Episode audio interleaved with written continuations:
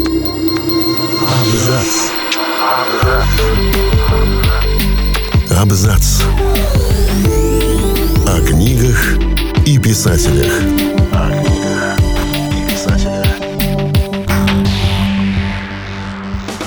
Всем привет, я Олег Булдаков, и сегодня я расскажу вам о пяти лучших романах Сергея Лукьяненко. Сергей Лукьяненко, пожалуй, самый известный, плодовитый и часто экранизируемый из русских фантастов. Он начал свою писательскую карьеру в начале 1990-х и до сих пор выдает весьма неплохие тексты. Тематика его произведений крайне широка, так же, как и жанры, в которых он пишет. Какие пять романов этого автора можно счесть лучшими? Начнем с одного из ранних текстов. Книга «Рыцари 40 островов» впервые была опубликована издательством Terra Фантастика в 1992 году. В 1995 году роман получил премию «Меч Руматы» как лучшее произведение в жанре героико-романтической и приключенческой фантастики. Как и в некоторых других произведениях, Лукьяненко взял тезис из книги классика советской фантастики и вывернул его наизнанку. В данном случае искать первоисточник не приходится. Он процитирован в эпиграфе. «Дети могут воевать со взрослыми. Взрослые тоже воюют с детьми. Они одичали. Но дети не воюют с детьми ни на одной планете. Они еще не подсходили с ума». Данная цитата взята из творчества Владислава Крапивина, а сам роман является развернутым ее опровержением. Многие самые известные, притом лучшие книги Лукьяненко были написаны в середине 90-х. Вершиной этого периода его творчества стал роман «Осенние визиты», законченный в 1996 году. Несмотря на мистическую завязку, текст весьма реалистично передает атмосферу 90-х годов России.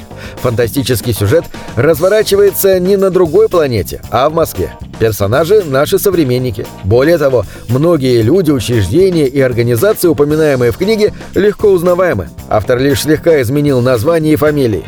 Лукьяненко, по сути, показал нашу жизнь через призму фантастики. Точно так же, как он это сделал, например, в «Ночном дозоре». Кстати, по словам писателя, идея цикла «Ночной дозор» родилась из желания написать сказочную фантастику, но без гномов и эльфов. Это должно было быть фэнтези про магов, вампиров, колдунов, оборотней, но без погружения в средневековье, которое потребовало бы массу времени и усилий, чтобы узнать, как люди жили в то время и как они общались между собой. Отсюда и возникла идея, наоборот, поместить всех необходимых персонажей в настоящее время и посмотреть, что из этого получится. А так как магии в привычном мире не видно, то был придуман сумрак, как площадка битв магов, которые живут среди нас, как обычные люди. После чего писателю понадобилась контролирующая организация, в роли которой оказался ночной дозор, который изначально должен был следить за деятельностью всех магов. Несколько позже был придуман дневной дозор, как антагонист ночного. Следующий роман «Лабиринт отражений» вышел через год после осенних визитов. Он сразу обратил на себя внимание, поскольку является представителем весьма редкой для русскоязычной фантастики киберпанковской стилистики. Книга стала популярной среди молодежи, имеющей отношение к IT, системных администраторов, программистов и так далее. До сих пор вряд ли можно найти русский фантастический текст, который лучше передавал бы мечту о полноценной виртуальной реальности. Впоследствии появились еще два романа продолжения, которые в совокупности составили трилогию, но первая книга осталась лучшей. Совсем другая тематика у еще одного романа родом из 90-х «Холодные берега».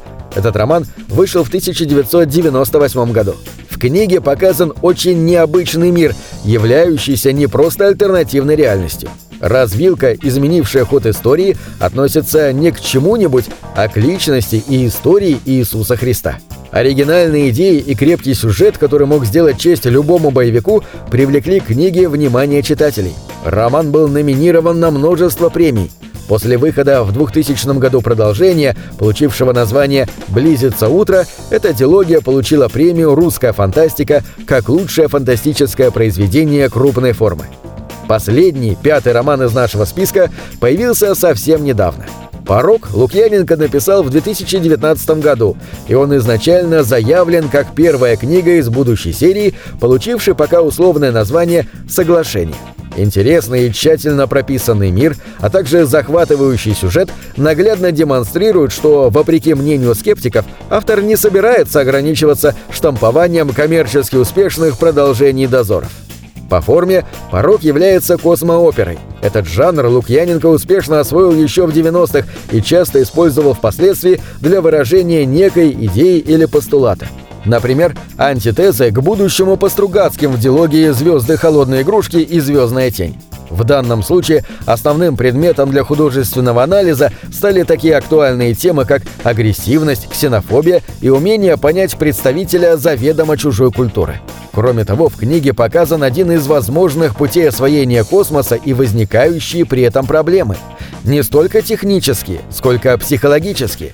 Стоит надеяться, что обещанное автором продолжение не уронит высокую планку, заданную первой книгой нового цикла. На этом все. Читайте хорошие книги.